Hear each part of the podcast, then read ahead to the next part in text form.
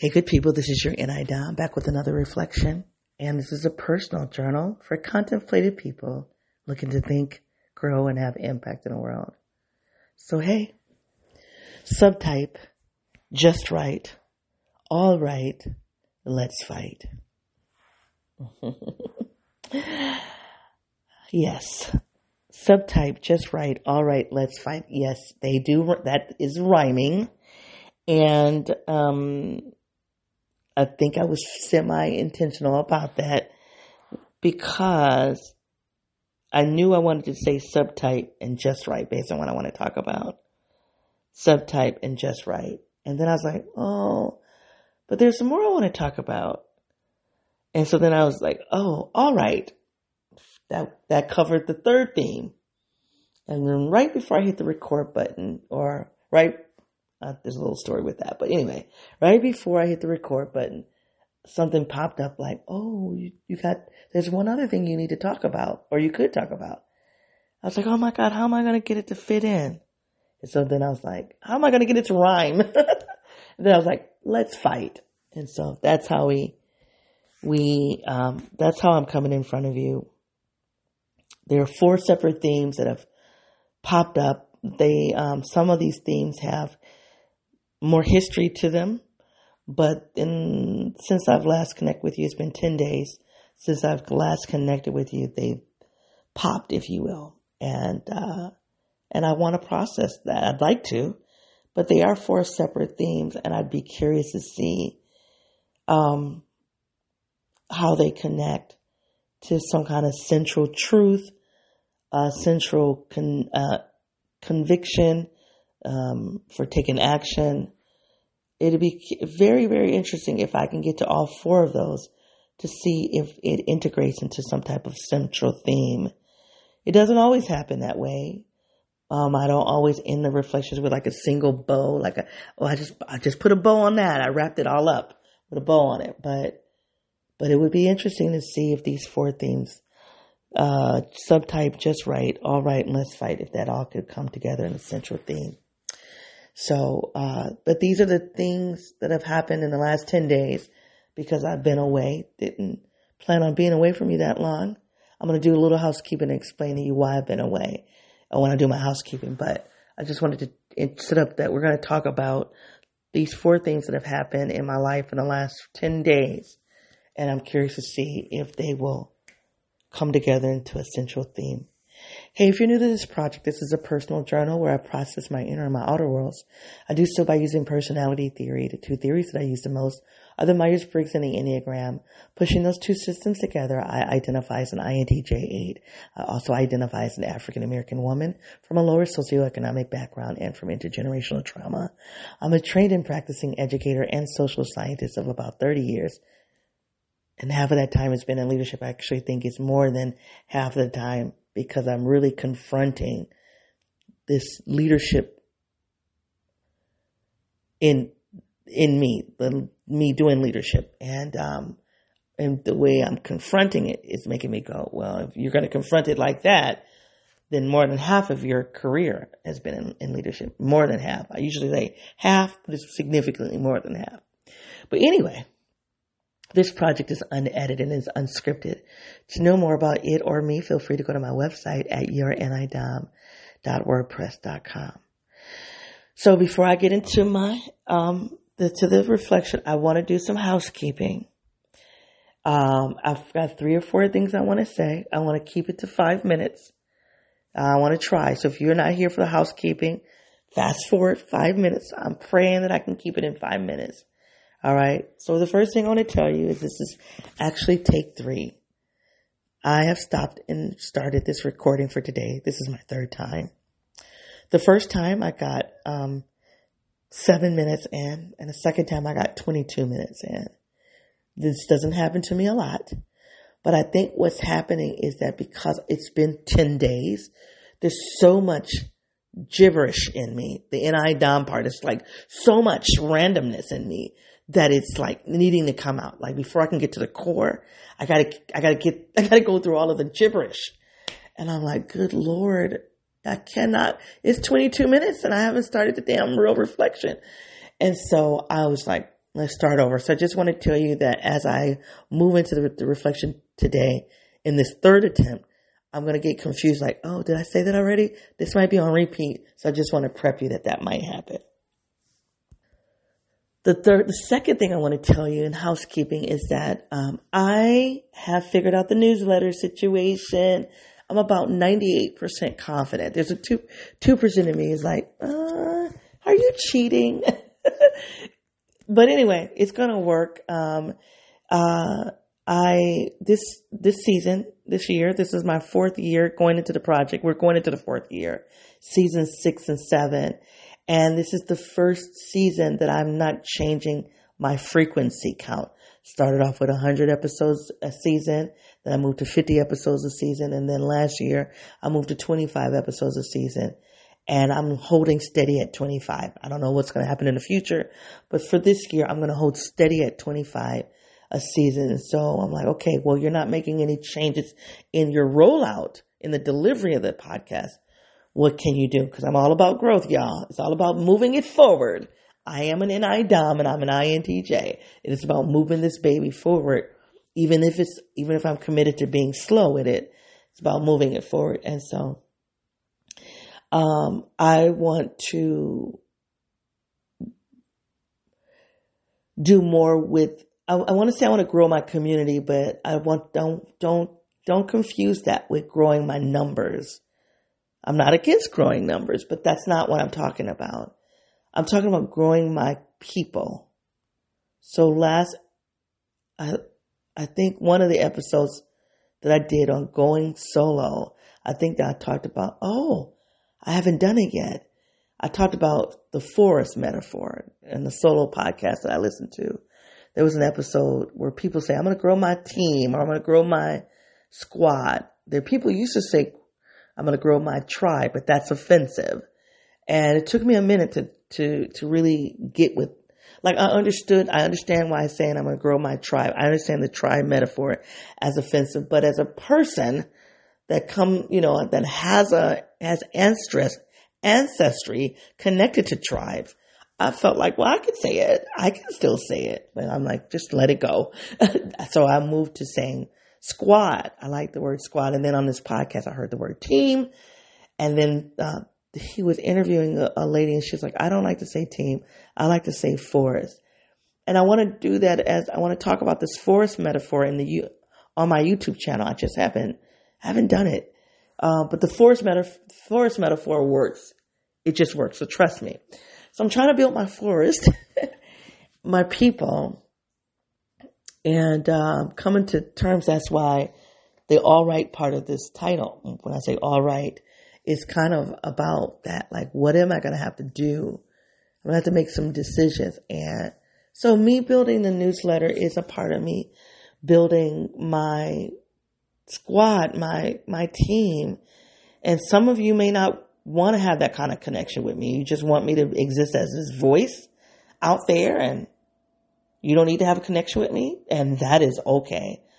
But if I have a few of you who really feel like you resonate with me, you feel like I speak your language and you feel like I'm your person, well, I want you to be my person. You know, I, I see this project as my, di- my digital forest and I want to start moving into being in community with a few of you. And so we'll see. So I'm going to do a newsletter. I found the platform and it's my website through my website, I can do a newsletter and just release that newsletter just for people who are subscribing.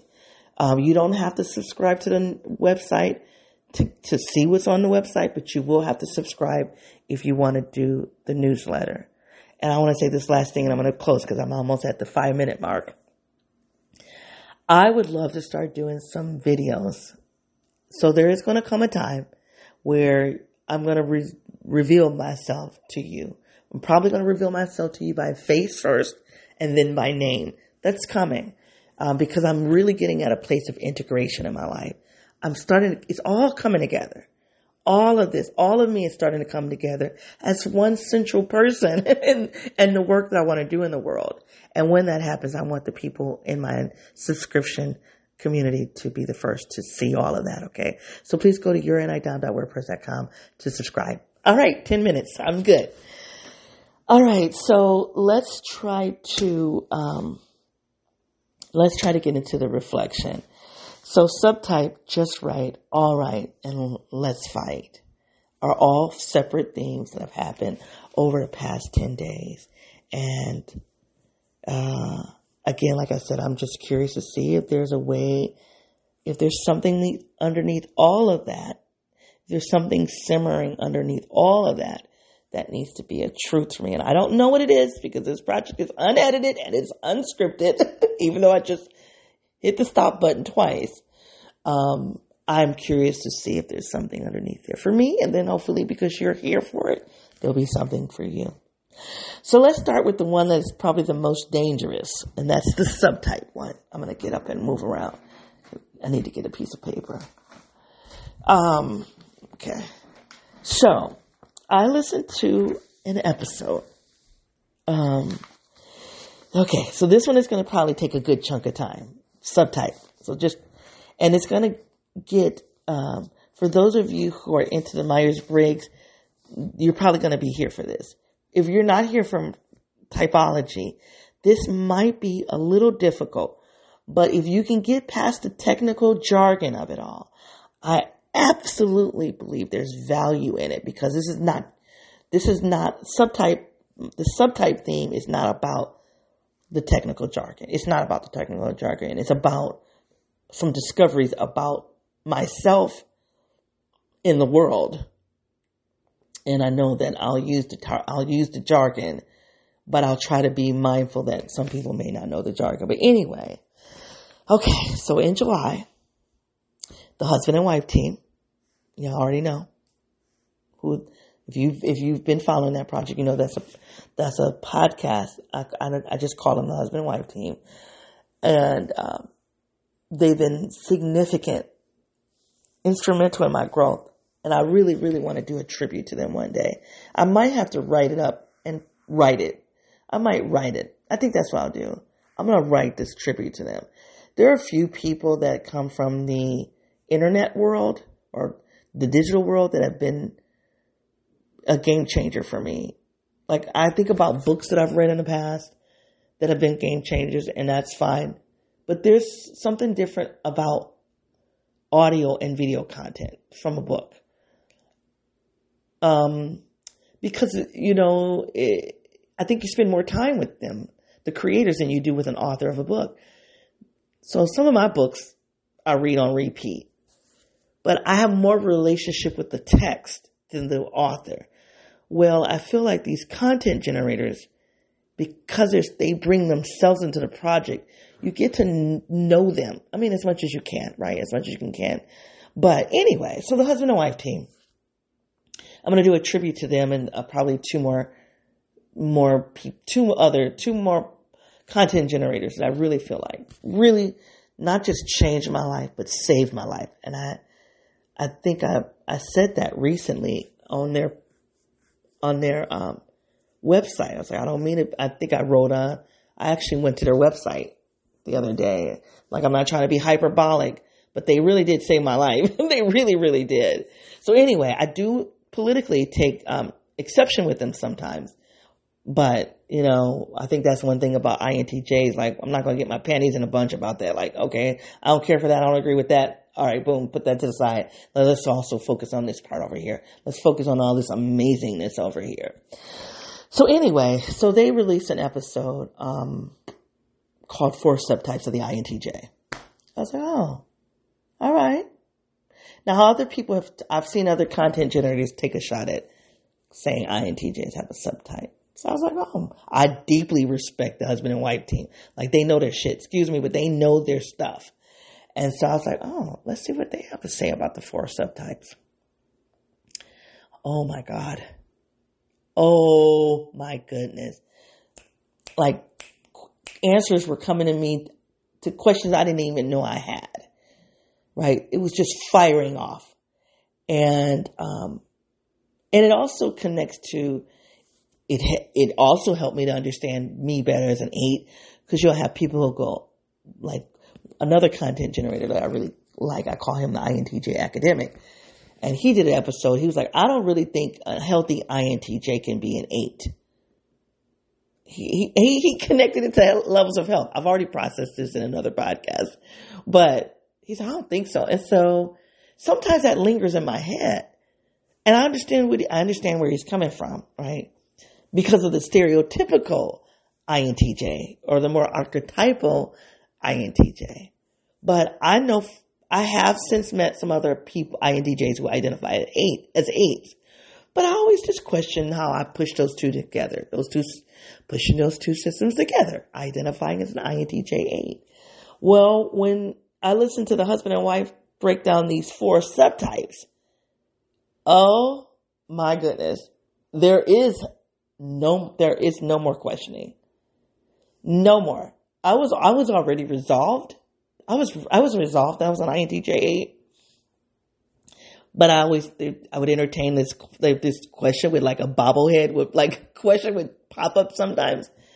The bobblehead is gone. There is absolutely no questioning about the pairing of INTJ together based on these four subtypes.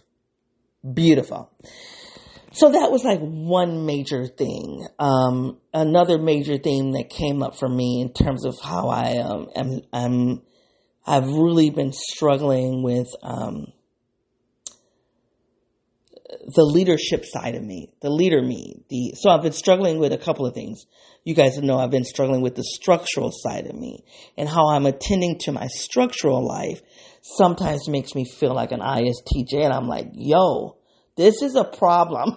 you know what I mean? Like, so I don't think I'm necessarily wrestling with that, but I have gone through that. The subtypes would explain this whole, um, the structural, the, the, the structural me. I'll put it that way. Then, um, did I say the leader part of me? I thought, um, I've been struggling with that for a number of reasons. I mean, and that's a big theme. The leadership part of me is a big theme, which is why you see it come up a lot. I now understand why it's a big theme. Oh, and I feel like I need to take some action about that. And I might have to do some action in terms of how I even identify in this project because it's not a leadership is not it's not an identity. I say half of my career I've been in leadership, but I don't really hold that as an identity as I do other things. So INTJ 8 it's always going to be my primary identity. And honestly, and so if you're listening to me and you're African American or you're black, and you get pissed off about what I'm about to say, I'm here for it. Send me a message. Check me, okay? Check me. But I'm gonna be, let me tell the truth and do what my granddaddy said, tell the truth and shame the devil. I'm gonna tell you that the INTJ 8 is more central to me than my African American identity. And, and being African American is a big deal, but it comes second. Um, excuse me. I, okay, so INTJ 8 is first. I struggle with which one is more important for me, like being African American or being a woman, right? There's so much politics in there. There's so many politics, so uh, so many, so much. I don't know how, if I'm saying it right, but there's a lot there because the African American experience is has historically been grounded in the black male experiences, the African the African American male experience the African American experience treats African American women as like a subset of the African American experience, which isn't, I mean, it's just so grossly off, right? So fundamentally off that it makes me want to privilege the, the woman part of me, the female part of me, and give that more preference just because it's so ignored because of how women are treated in a patriarchal society. It happens in the black community too. So there's a part of me that wants to say, I'm INTJ first, then I'm woman, and then I'm African American. But then that's not true as well, because just like the African American experience privileges men, the woman experience in, in America privileges white women, right? Um, so you know what I'm going to do? I'm not going to separate those two. I'm INTJ 8, just like I merged two concepts together. I'm INTJ 8, and I'm an African American woman. That's second. That's the second identity. That's a rabbit hole. And I'm just thinking, um, I'm thinking that the leader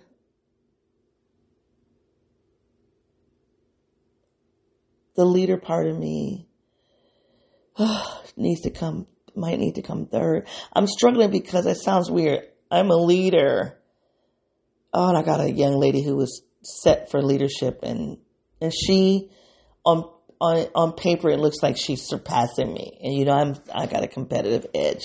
So yes, it does feel like she's passing me by. but anyway. Um oh my gosh. I will not open that up because that is a rabbit hole. But I think there's a part of me that wants another word. I'm an innovator. I'm an entrepreneur. All of that's true. I'm more of an innovator than I am an entrepreneur, but I have to do, in order to do my innovation in the world, I have to be an entrepreneur. So I'm a, I'm an entrepreneur by necessity. I'm an innovator by heart. Okay. This is going to get to these subtypes when I, when I talk about it. Um, um, I, but I do acknowledge I'm in a rabbit hole. I'm an, I'm an innovator, entrepreneur. I'm an author. I mean, there's thought leadership in that podcaster, even if you don't count this one, my other podcast. And I haven't really, I haven't released an episode in almost a year and a half. And those, and those, uh, episodes, those, that podcast episodes are still being downloaded. Um, which is fascinating. And based on, and I don't, you know, I don't really, I don't really bring politics into this project unless it's just really, really relevant. But so you know, unless you're under a rock, apparently I talked to somebody who was under a rock yesterday because she didn't know that um, our, the, the ex former president has been indicted four times. It's going back to like this March, February, March, or April. I can't remember when the first one went down. I know the ones like it was New York, Florida, Georgia, no, New York, Florida, DC, and Georgia. Like I know that. I just can't tell you the what months that they have in it in. But anyway, so she didn't know anything about that. But the reason why I bring that up is because one of my episodes from podcast number one relates beautifully to what's going on. I mean, I'm not saying that what's going on is beautiful, but just the, there's a, there was something I said in one of those episodes from a year and a half ago, and my goodness, you can see it playing out. And I think that that's why I think that's why those episodes keep getting getting downloaded. Um, I think it's a pretty respectable podcast, even though it's not on the level of people I follow, but I still think it's respectable. Anyway, and I'm trying to get back into the rhythm of getting back to the podcast. But anyway, so what did I bring that up? So yeah, so that's thought leadership.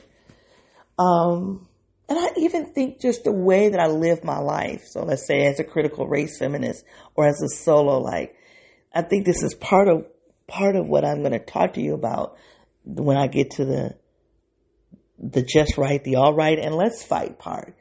Because I've lived my life in a way that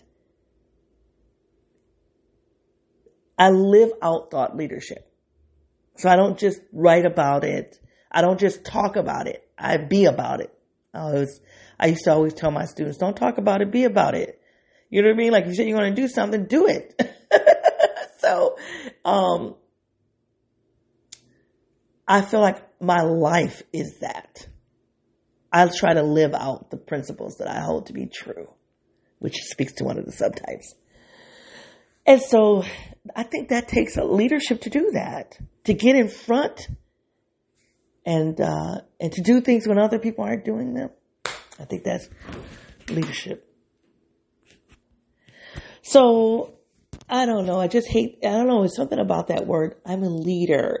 it just sounds so elementary to me. So I don't know. But anyway, um, it it just this this particular episode really just opened that up for me pretty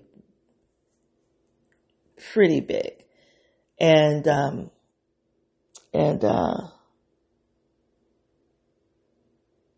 and, um, oh my God, I'm, I'm having some competing thoughts in my head. Let me stay focused. And I, it, it was a big deal. It was just a big deal in July. And so uh, when I came back to the podcast in August, after taking my month off, when I came back in August, I was prepared to talk about those subtypes, but I was also still reeling from this whole solo podcast community. Like, not a single episode, but the whole podcast. Like, just finding people like me. Um, oh my gosh, it was, it's just been, yeah, I've been spinning in that whole solo space. And so, um, and then I finally joined the community and that isn't going as, as robustly as I would like.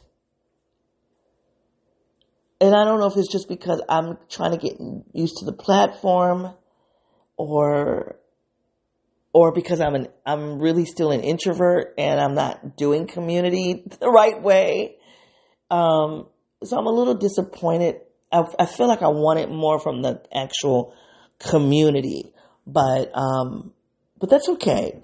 But the conversations on those that, that podcast has just been just rich, just rich, and um, and so anyway, that's kind of what has been preoccupied, uh, where I've been preoccupied and I, preoccupied and I didn't talk about these four subtypes, but I wanted to let you know that the four subtypes have been on me so much. I just have been, been focusing more on the, um, I've been, fo- I'm getting distracted, you guys. I don't know why. Um, I'm not distracted from anything happening in my outer world. It's all something.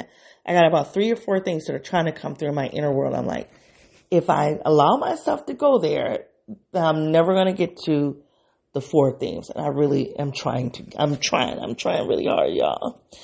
Um, so I, um, so the subtype, the subtype episode from the husband and wife team was a game changer for me. It was really big, but it kind of got put in second place compared to the solo podcast that I've been doing. All right.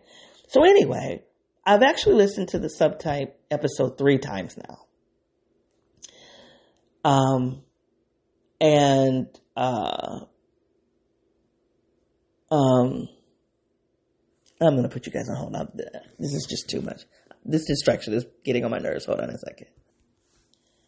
All right, you guys, I'm back. I've been, um, I think I've been on pause for about 10 minutes.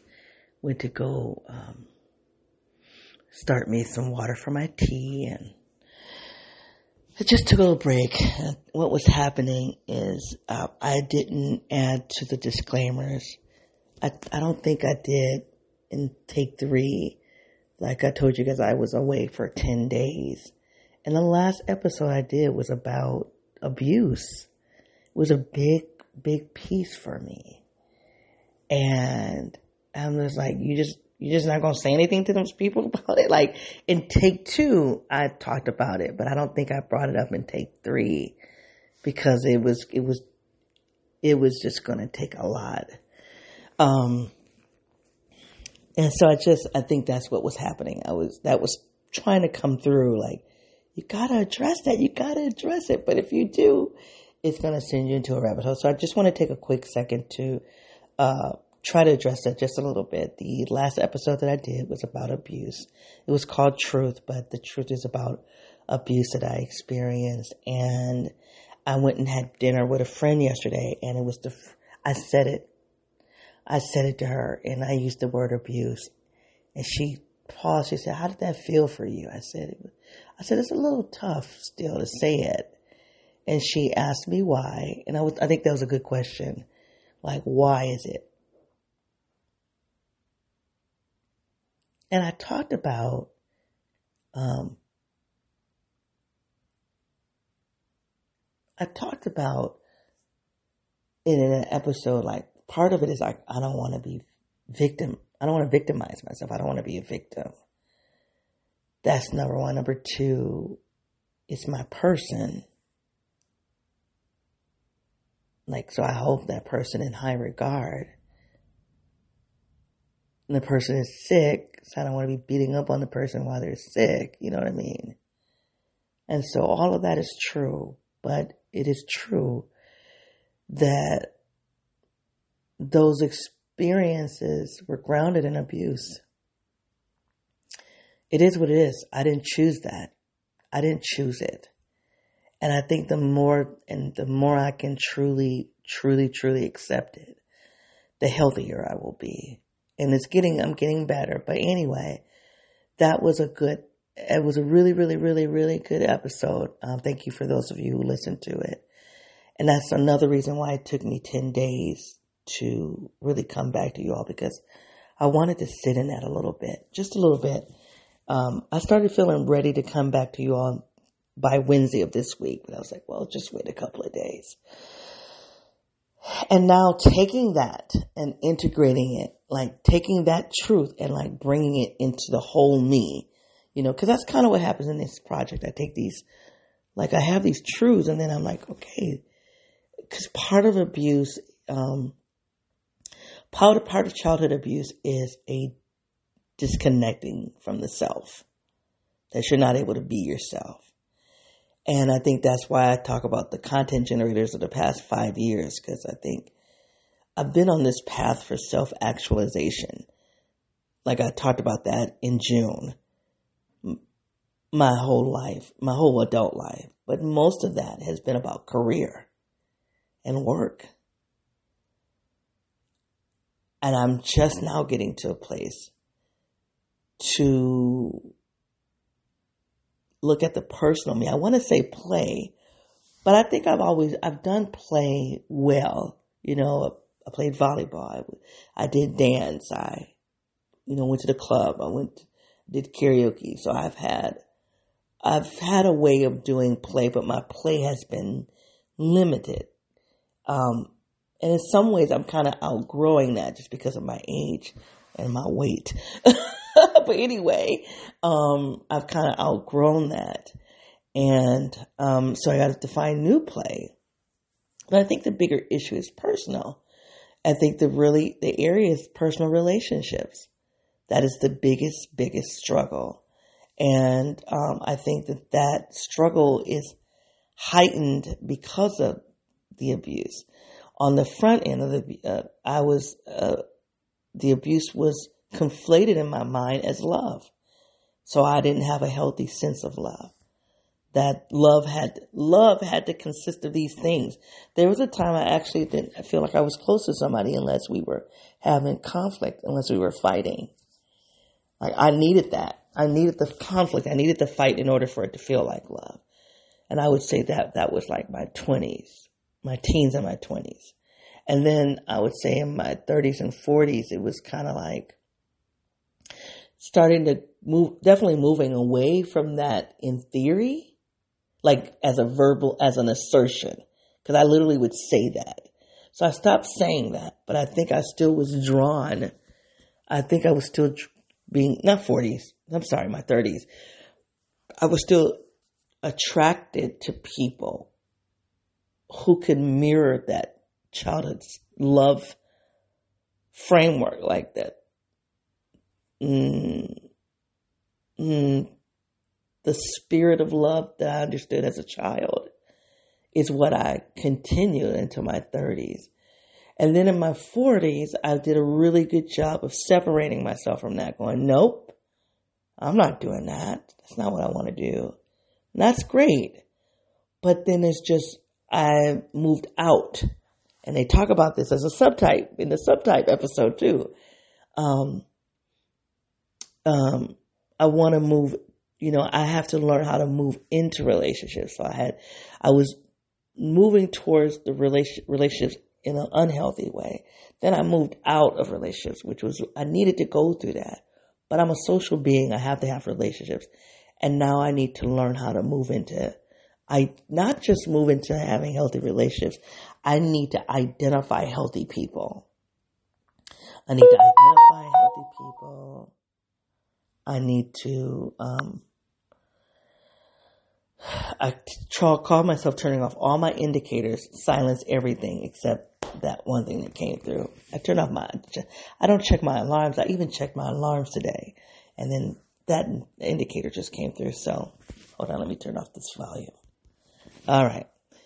So, um, I think that knowing how to identify healthy people and having an appetite for a relationship with healthy people and being healthy myself to be in a healthy relationship with healthy people is still work I have to do. And I think that accepting, accepting the, accepting certain, my background, certain, ex, certain aspects of my background as abuse is going to be a critical player in that.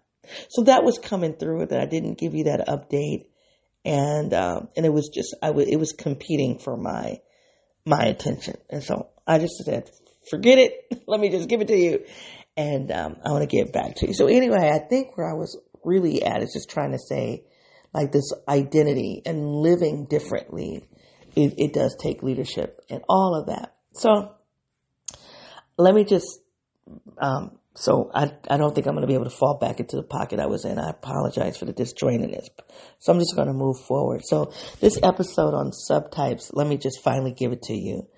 Um, so the, um,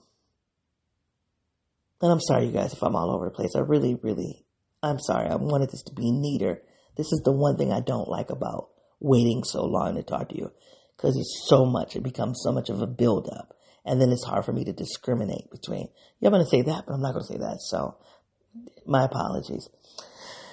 So the episode about four I, INTJ, um, four types of INTJs, and apparently this is, and I don't, I need to buy the book on this. So when I get the book, I can come back and sound more informed. So if you want to get more details or accuracy, I would suggest you go get the book. But it's, it's influenced by the uh, researcher, uh, uh, Nario Dar- Dario Nardi, I think, and he's somebody that uh, comes into that podcasting community often.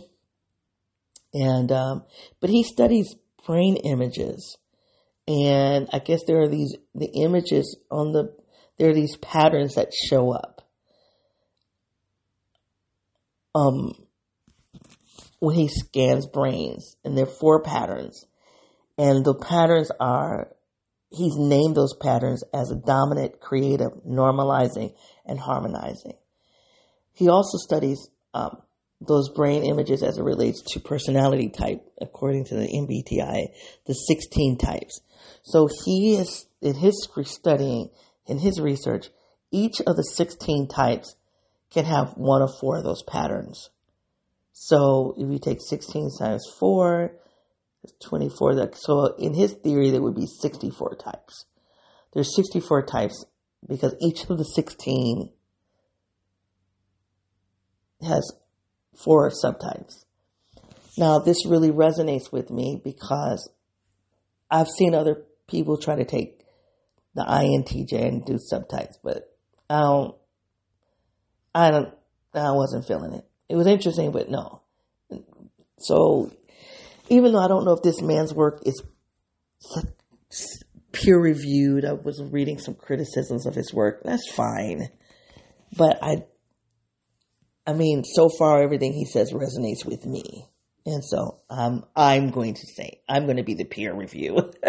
so anyway, um, so what was I going to say? Um, so the the the the the brain imaging has four patterns, and then uh, so he looked at the INTJ. He looked at all types, but I'm specifically talking about the INTJ, and he sees he saw he saw the four different patterns and how those patterns influence the INTJ in particular ways. And the reason why this is such a game changer for me is same the struggle I went through with the Enneagram. With the Enneagram, I had to, um, I had a, uh, there's another person who comes on the husband and wife's team, Dr. Beatrice Chestnut. She talks about subtypes as well for the Enneagram. And she says there are three sub, uh, subtypes per type based on the instincts. So the instincts are sexual self preservation and social. And so depending on if you are sexual or social self-preservation, it will influence your number. So I'm an eight in the Enneagram and I believe that my subtype is social. That's highly flavored by self-preservation. And, um,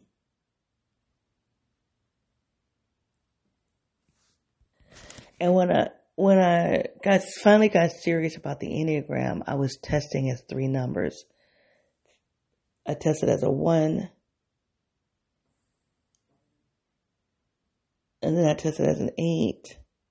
I think I then I tested as a five, and then it repeated like I. So each, like there was no number that prevailed. Those three numbers kept coming through: one, eight, and five.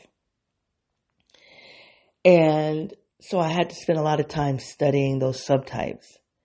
Well, when I would study the subtype for the eight, although I believe I'm a social first and self preservation second, when I read about the sexual eight, even though it's third for me, I resonate with it. I resonate with all three subtypes, right? All three of the subtypes are like, yep, but one is more pronounced. Excuse me. So when I say one, I mean the social the social and the self preservation are almost neck to neck. so my my hard coach and I, we kind of my um, dance a little bit like back and forth. My she used to think that I was self preservation first and social second. I've always thought I was social first, self preservation second. But just this past week, she was like, "I can see it. I could see your social first, and the self preservation coming through." And I was like, "Yeah." So at any rate, all of the subtypes I can relate to, except, you know, definitely there's a hierarchy. But when I looked at the subtypes for the one and the subtypes for the five, I only resonated with one of them. I believe it was the social five. I really, really relate to the social five. And I believe it's the social one. Right?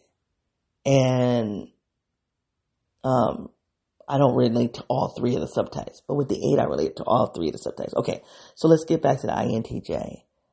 Out of the four dominants, the four subtypes, I could see myself. The way they describe it, I could see myself in all of the INTJs. So I would imagine that if I was struggling with maybe, am I really an INTP or am I really an INFP or, or even an ENTJ? Because I've kind of talked about that.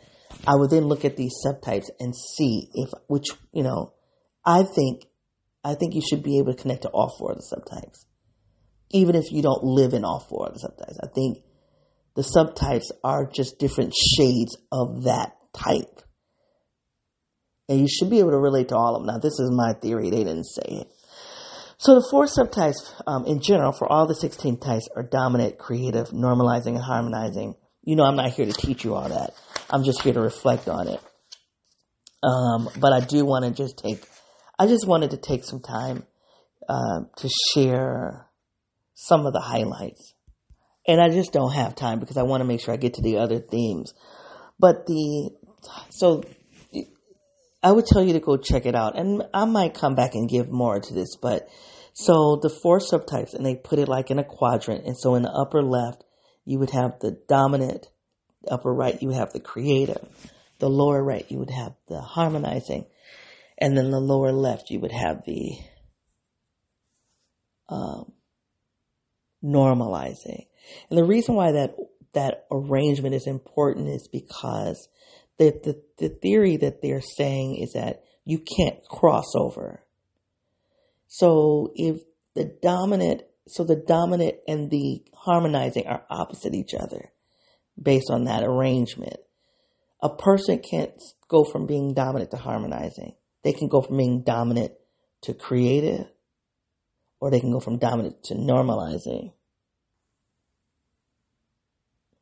Um, I hope I'm using the right language.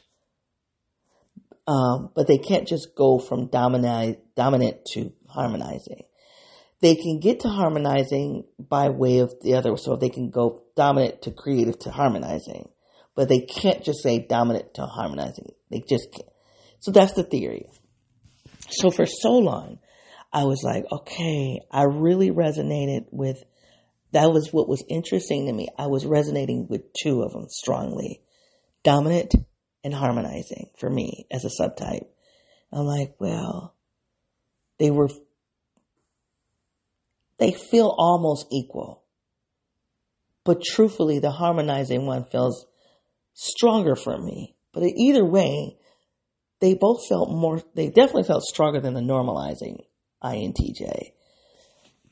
But even though I could see me as a creative INTJ, I don't feel that the creative me is as strong as the dominant me and the harmonizing me.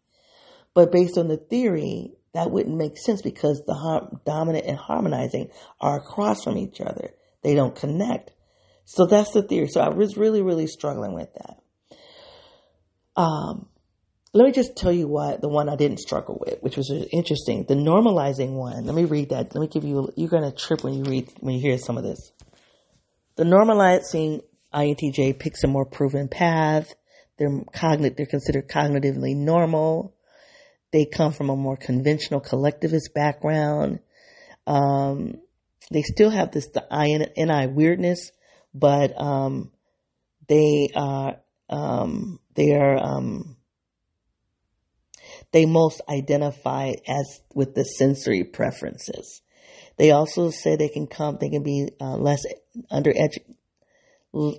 undereducated or few limited education or under resourced. They come from a background, so their survival is dependent on being more sensor like, and all of that spoke to me, and particularly as I've come through this season of hardship, and I'm like, oh, I need to get back on my feet. And how did I do that? I got on my feet by picking a, going back into a job that had a steady paycheck, um, in a career that is pretty steady as an educator, even though social science is my first, first, first love, right? I say I'm an educator and a social scientist, but really I came to, I came into education second. Social science was first for me. But this education gave me more stability, and I never thought I chose it for that. Um, but it did. Um, I always thought I chose it because of the creative and the dominant side of me. But nonetheless, we, I'm not going to lose myself there. But it's still a more stable, proven pathway. And so I was like, oh, and I think when I talk about the toilet paper and the big bundles of toilet, toilet paper, like wanting to have that structural security, that's the normalizing me because I come from that culture. I come from collective hardship, right? And collective hardship says this is the proven path to be solvent, to be safe in the world. So that was just really, really good to see that. And they said you can actually experience all the, all of those subtypes.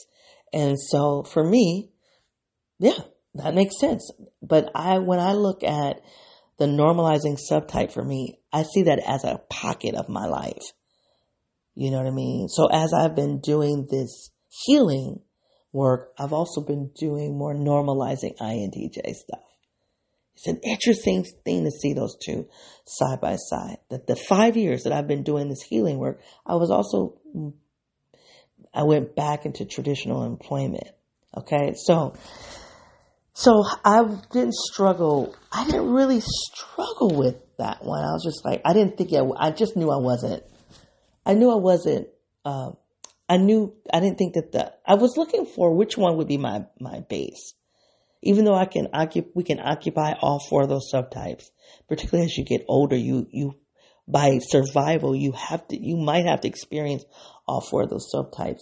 I believe that there's a base one, right? So I knew normalizing wasn't my base, but it was going to be one of my wings.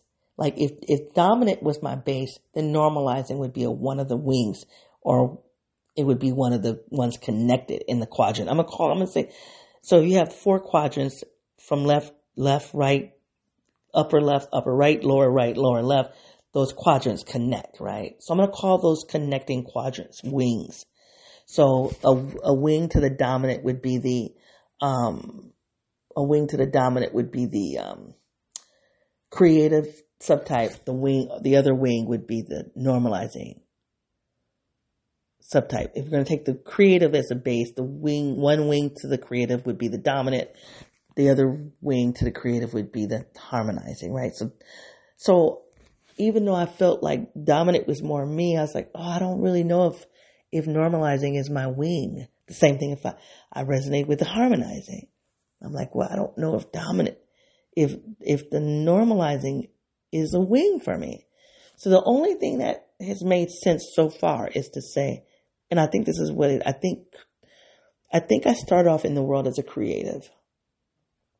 I think I think at the end of the day, I am a creative. I really, really do.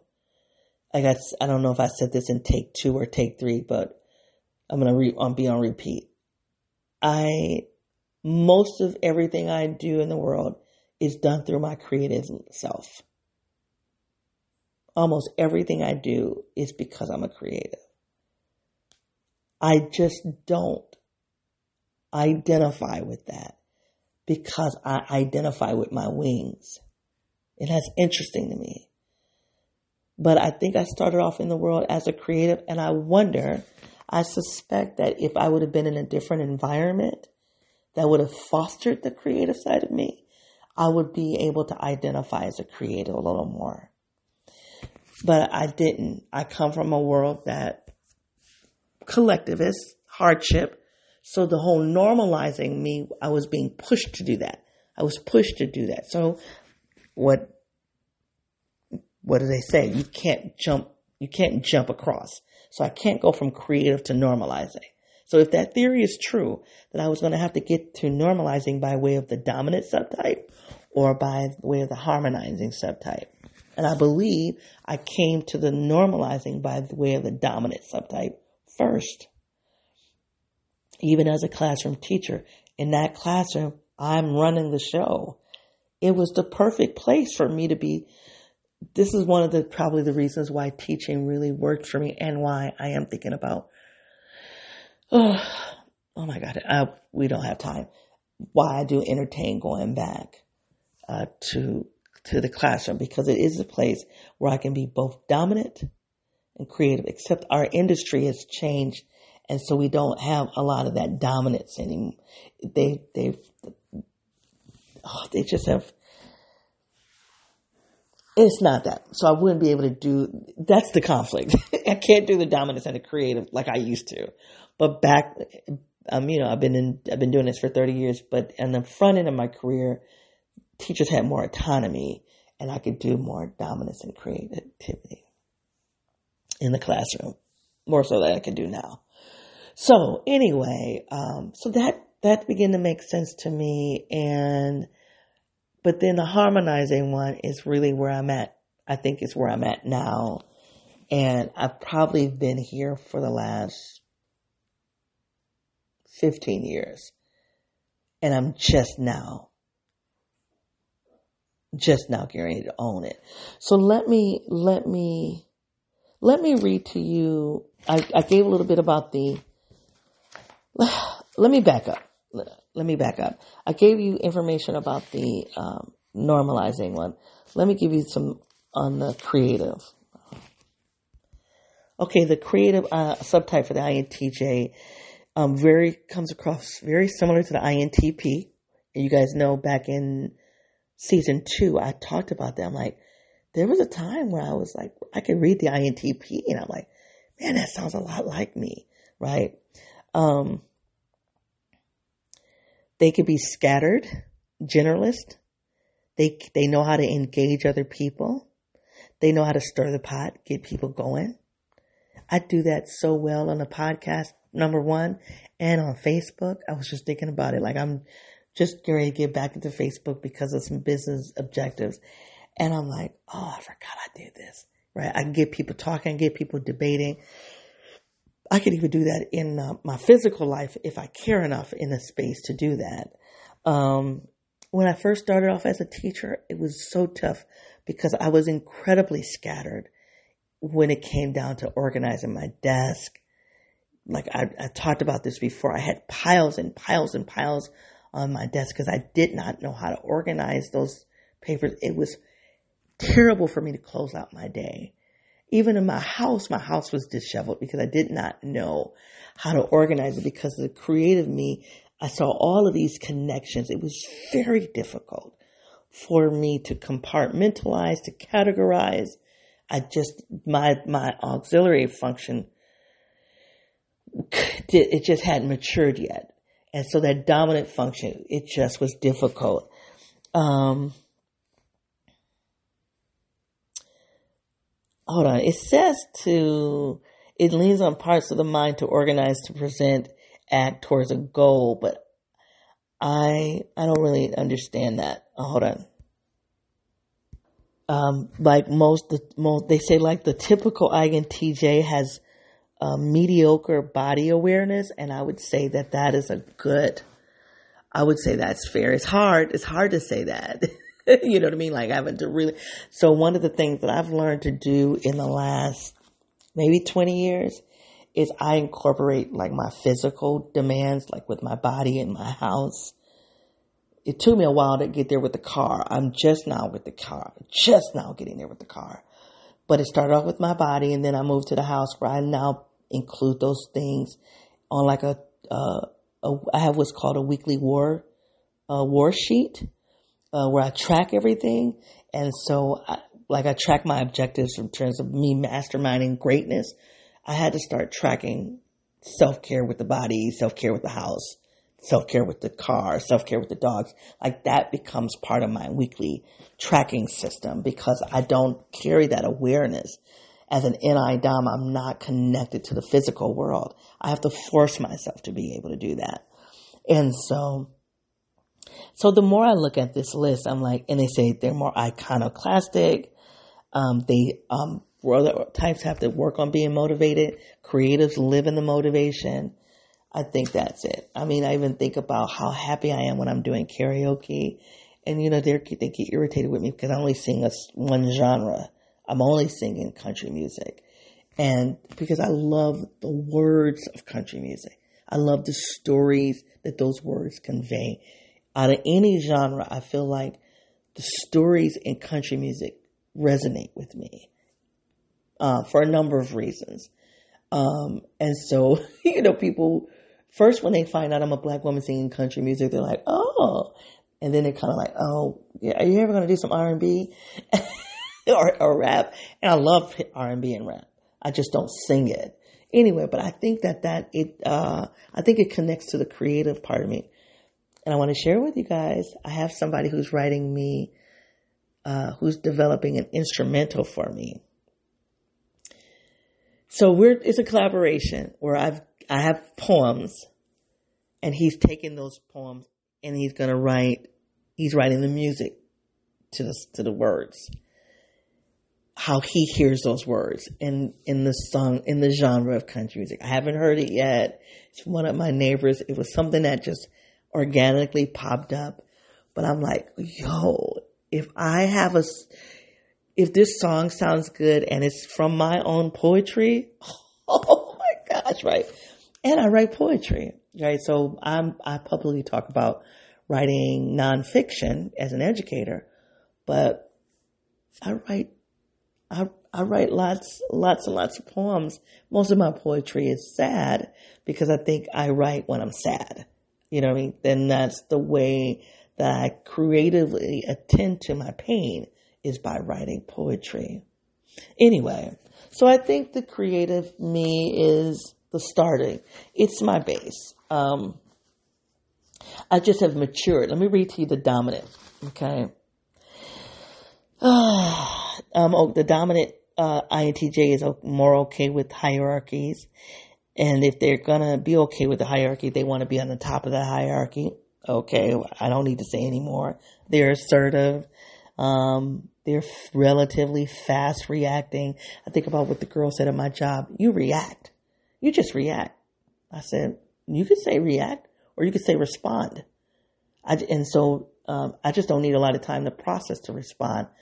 You know what I mean? I already know, I can already anticipate what's in front of me and what I need to do to address that thing. Um, so anyway, when I read that, I was, I'm fast reacting and made me think about the young lady at the, the job I just left. Um, uh, um, just like most INTJs, they need to still figure out their values. They still need time to process, but they just don't need as much time. Um, they're more end, end results focused. They lean on their analytical skills, their language based reasoning. They usually have been in industry. Hello, somebody. Um, they are less entrepreneurial. That's interesting. And they do more uh, leading with their invi- more leading than envisioning, which is why they're less entrepreneurial. Um, they're good at separating work from play. They have strong executive capacities. And so almost everything on that list resonates to me at, when I'm at work. Easily. And so when I came back into the work setting, I hadn't been in the work setting. I had been on my own. So that's why I was feeling like an INTP. I really was feeling like, like an INTP. And then I get into the work setting and all of a sudden all of this dominance comes out of me and like fast reacting. Um, oh, I can't, it's so much of this. Um, very, my assertiveness was coming out and I couldn't stop it. It, it took over my body. I remember I told you guys this several times like going to work, doing self talk, like when we get to work today, we're not going to do all of that. We're not going to do all of that. And then it just, I couldn't help myself. And so I've, the dominant me comes out at work. I don't know why. Well, I, I don't, I think it's because of the, systems of the work, of the, the work environment. I like, I like the systems and that really resonates with me. Um, I think this interest, it, I think it has been one of the reasons why getting back into business is hard because that dominant me is less entrepreneurial. And I think less entrepreneurial and then I become more structural, right? I become more of this, I'm, that structural wing is there because the structures are connected to the industry. It's, so, it, I'm not doing a good job talking about it, but in my head, I, I might have to write this up because this feels really salient. All right. So the so I, but I don't do that at home. I'm not fast reacting at home. I definitely don't do hierarchies in my personal life. Definitely don't. That's the problem. That's one of the conflicts I'm having. Um, yeah, I'm slow processing it when I'm not at work. I'm definitely not doing a hierarchy. And I'm probably more into the my creative brain. All right, I want to do the last one and then I'm, I'm, I'm going to be done. The normalizing one. Pick some more proven path. Nope. Ah, sorry, I did that one already. Um, this is the harmonizing one. They are hyper specialized. New, any new information has to go into a pre-established network in the brain. Um, so they have these very specialized networks in the brain where they make like they be just they're specialized in they almost have like um, they call they say like a super iconoclastic like super giftedness because these pathways have already been created in the brain. So if any new information comes in, it for this subtype you have to take that new information and put it into an existing network if it doesn't fit into an, an existing network, the person is kind of like numb, like inactive because like I don't I don't know what to do with this information because it doesn't fit inside of an existing network. Um, they struggle with being social. They may have figured out how to be so- social because they've created a network, like they've specialized. This is what I. This is what you need to do to be to be social. And I think about Mark Zuckerberg from the, the Facebook dude, how when they mimic him on Saturday Night Live, they mimic him like as a robot. Like, oh, laugh now. Ha ha ha. you know, and I think that's, that's how I feel, um, that's how what I think about when I see the harmonizing. And I think that that is what I've been able to do to some extent because, um, especially like when you think about karaoke, because I just had to study people. This is what you do when you do karaoke. Okay, I'm gonna mimic that. When I'm in a social space, my neighbor's home. I don't bring closure. But when I'm in a social space, um, when I'm in a social space, like learning how how do how, how do people banter? The INTJs don't banter, but I've studied like well, this is what it means to banter. Okay, I can do that, right? And this one uh, guy I talk about, the INTJ John from YouTube. What I love about what he says, INTJs can do anything. All we have to do is study it. And so I think that that's the subtype, like times ten. Um, they usually have um,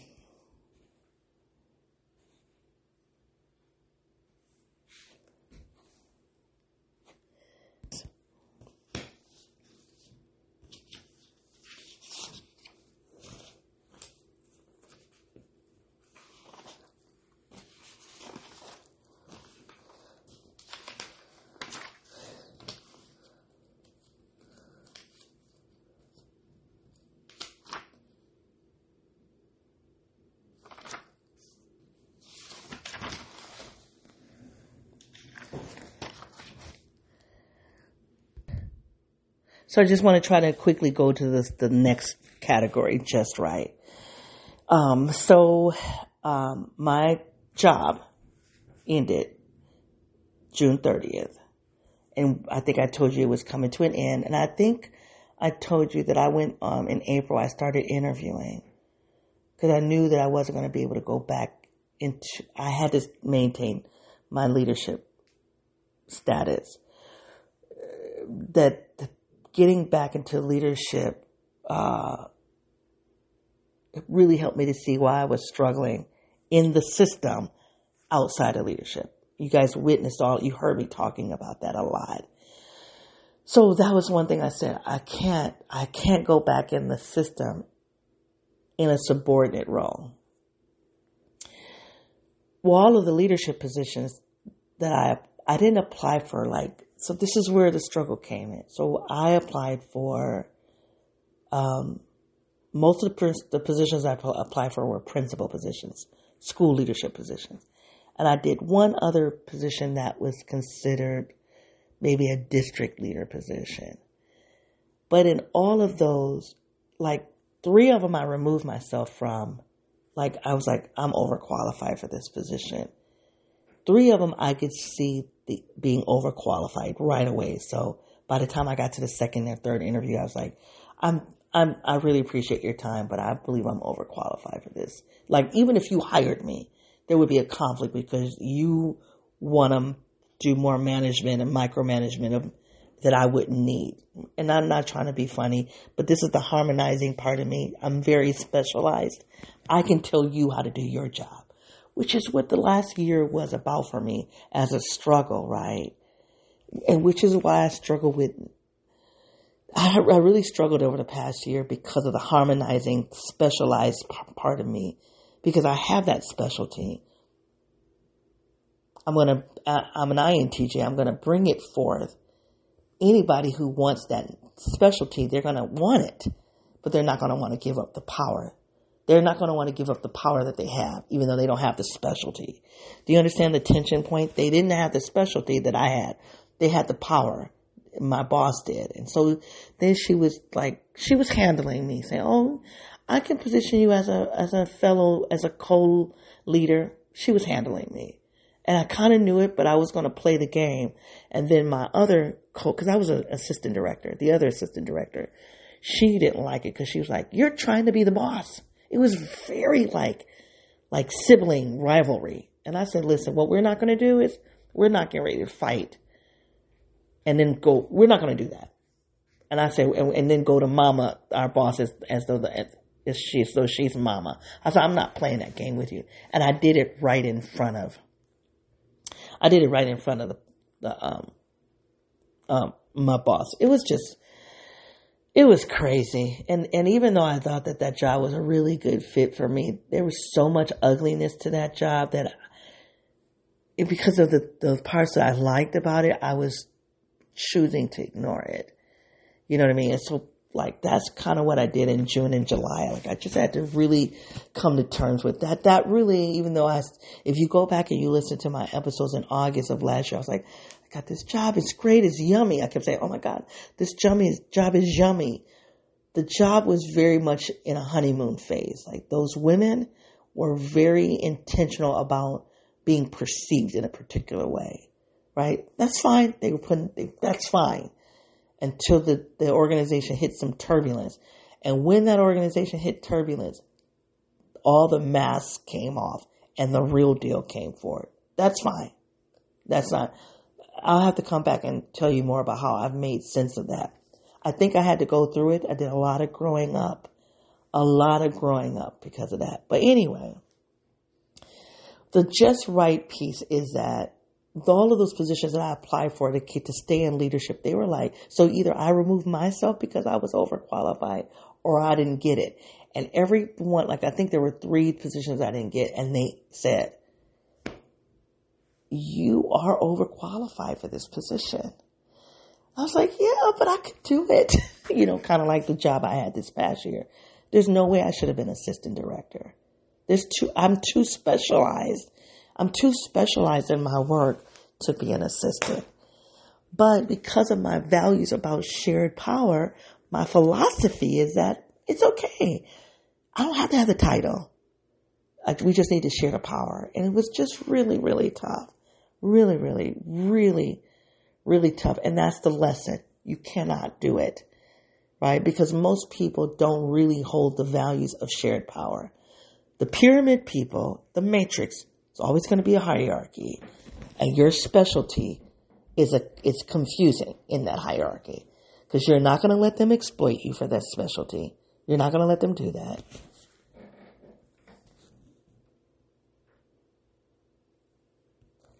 And they're not going to let you be around without them trying to take advantage of the uh, of your your specialty. It's like it's it's a it's just it's a, it's an act of exploitation. So when I say, well, I'm going to exploit my damn self, right? I have a specialty, and um, it needs to. I need to get back into entrepreneurship with that. So when I say just right, what's been coming up for me is Goldilocks and the Three Little Bears. You know, she was trying to find a bed to sleep in the bed was too hard, or the other the second bed was too soft. The third bed was just right. She was trying to eat some porridge. One pot, one bowl of porridge was too hot. The other porridge was too cold. The third porridge bowl was just right. And that's what I feel like has happened to me in terms of leadership, right? I either am going to do leadership that is strictly about the matrix or I'm going to be doing leadership to fight the matrix. And what I'm saying is I need to do the leadership that's just right. That's really about m- my vision for the world and moving that vision forward. I don't want to be using my leadership to fight the matrix because it will happen. It will absolutely happen if I'm in a subordinate role. And it's just, I mean, that's what the last four years has shown me. I wish it weren't true. I really, really, really wish it weren't true, but it is. And what the last year has taught me, which has been equally painful, even though it only took me one year to experience it, I don't want to be at the top of the matrix in a leadership role, furthering someone's vision that I feel is ultimately not the right vision. Right. So I'm not going to use my leadership to further someone else's vision. Now, if your vision is, um, if it complements my vision, I'll do it. But what I had to learn in the last year that my vision is my vision. So that's the just right part, right? So I can't, I can't come into doing leadership as a subordinate and I can't come in doing, I cannot do leadership as a true representative of the organization because it's not going to be the leadership I really want to support. It's got to be just right for my vision, which is forcing me, forcing me back into entrepreneurship. And going back to the dominant subtype, I don't really want to do the entrepreneurship. I don't. I don't. I don't. There's other things I want to do with my energy. But I'm, I understand the specialist, the specialist in me. I under, I understand that even though I don't see myself as living as a creative, I am creative. And I don't need to suffer it. I don't, I think the, the thing about identifying as a creative that doesn't feel like me is that it feels scattered. Like I don't want to live scattered. That's not me anymore. I don't, I don't need to be scattered. I'm no longer a generalist. I don't need to live like that. And so I'm more specialized. I'm more organized than I was as a young creative, right? My industry and my training has pushed me into the wings where I no longer feel like I'm identifying as this generalist, scattered creative. When I think about living a life like that, it gives me anxiety. And so I'm more in the wings, but I have to think about what's the just right temperature. All right. So subtypes, just right. All right. Let me try to do one more. I don't think I'm going to do the, to the fight one. So the all right. No, that I like. I'm going to do the just fight. I'm going to jump to the fourth one. So I've been having conflict with my heart coach, my therapist, and um, part of it is because she's not understanding the nonconformist part of me. I'm a nonconformist. I'm an antisocial, and that's the eight part of me. And as an eight, as a nonconformist, uh, you you just heard me talk about the hierarchy and the pyramid people. Just you got to accept me as I am. I'm not going to conform. I'm not going to be in the social like that. Even though I'm a social eight, at the end of the day, I'm antisocial. I'm going to march to the beat of my own drum. I'm going to carve out my own pathways. And I need a life that is going to allow that to happen. My heart coach wants me to have community, and I understand that especially since I have to leave the community of my industry. I have to leave the community of my family. And she wants me to build new community. And I love, I love that she wants that for me. But what I'm trying to get her to see is you can't, you cannot help me to grow in this area if you will not accept that I'm a nonconformist. I'm a nonconformist, nonconformist, and I'm an antisocial.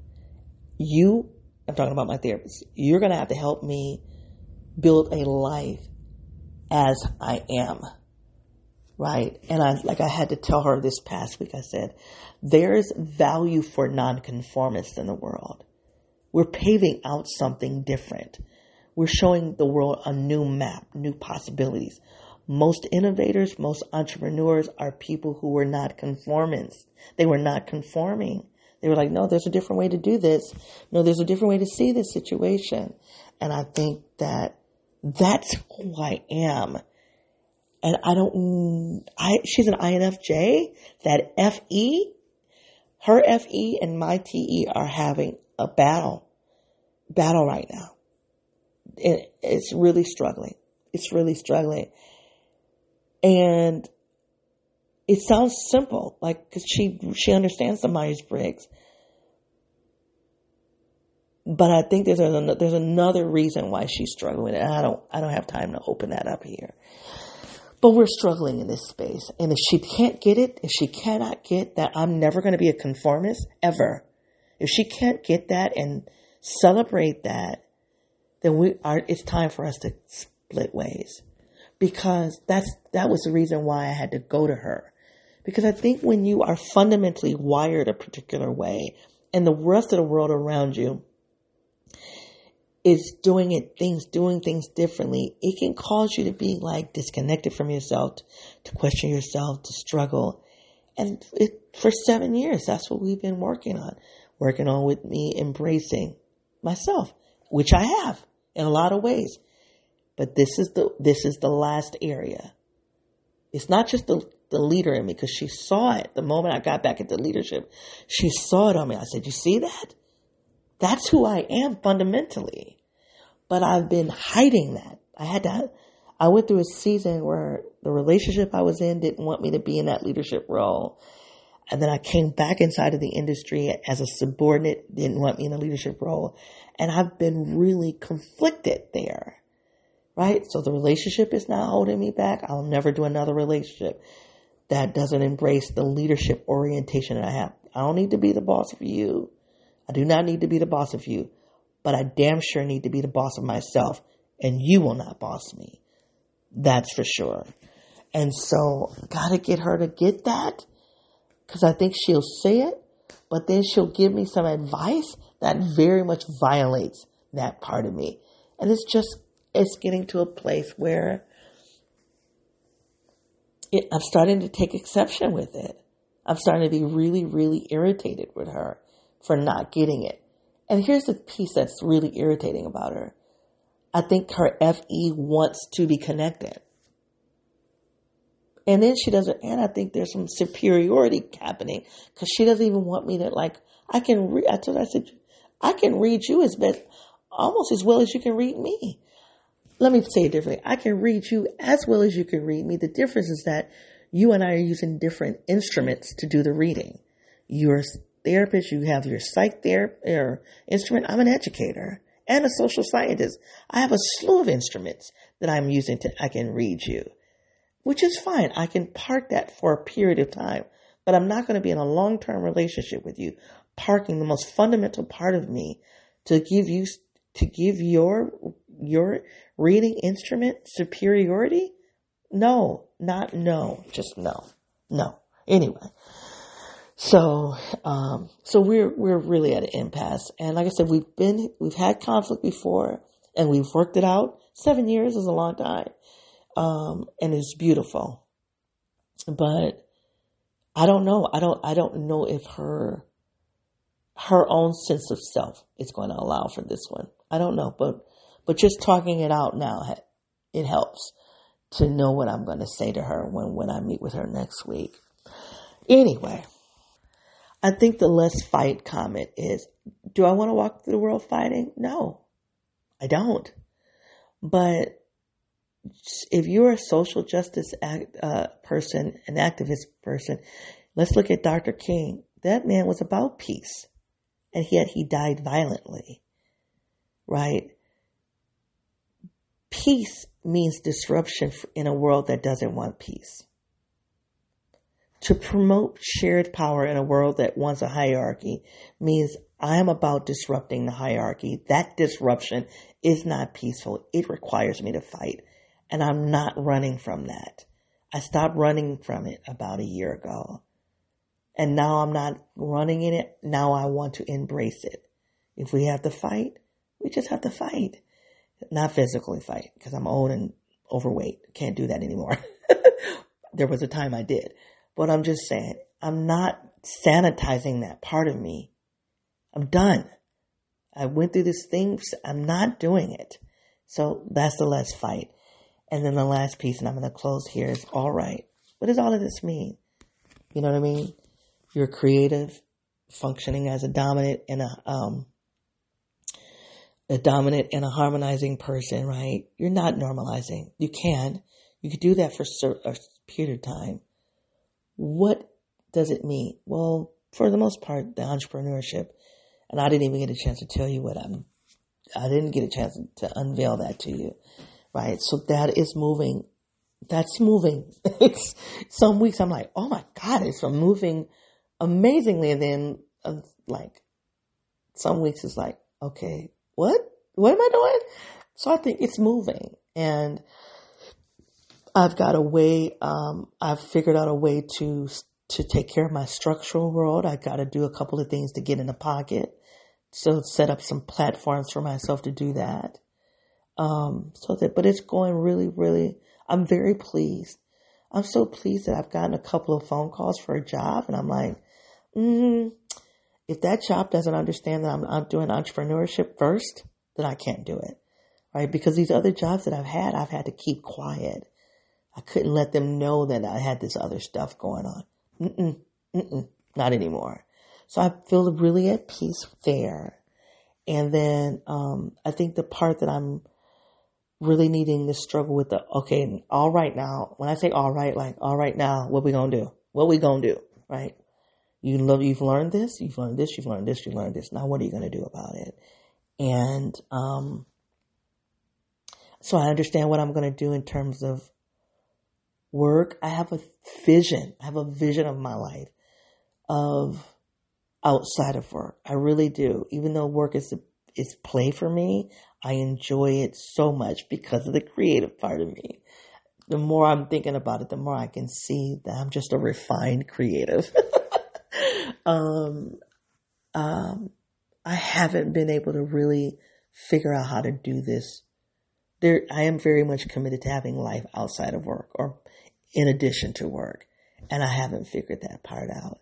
So when you listen to the episodes I did in December of 2022, I talked about the totem. Like I, I see the vision so clearly about the kind of life I want in terms of outside of work with the people I want to engage with.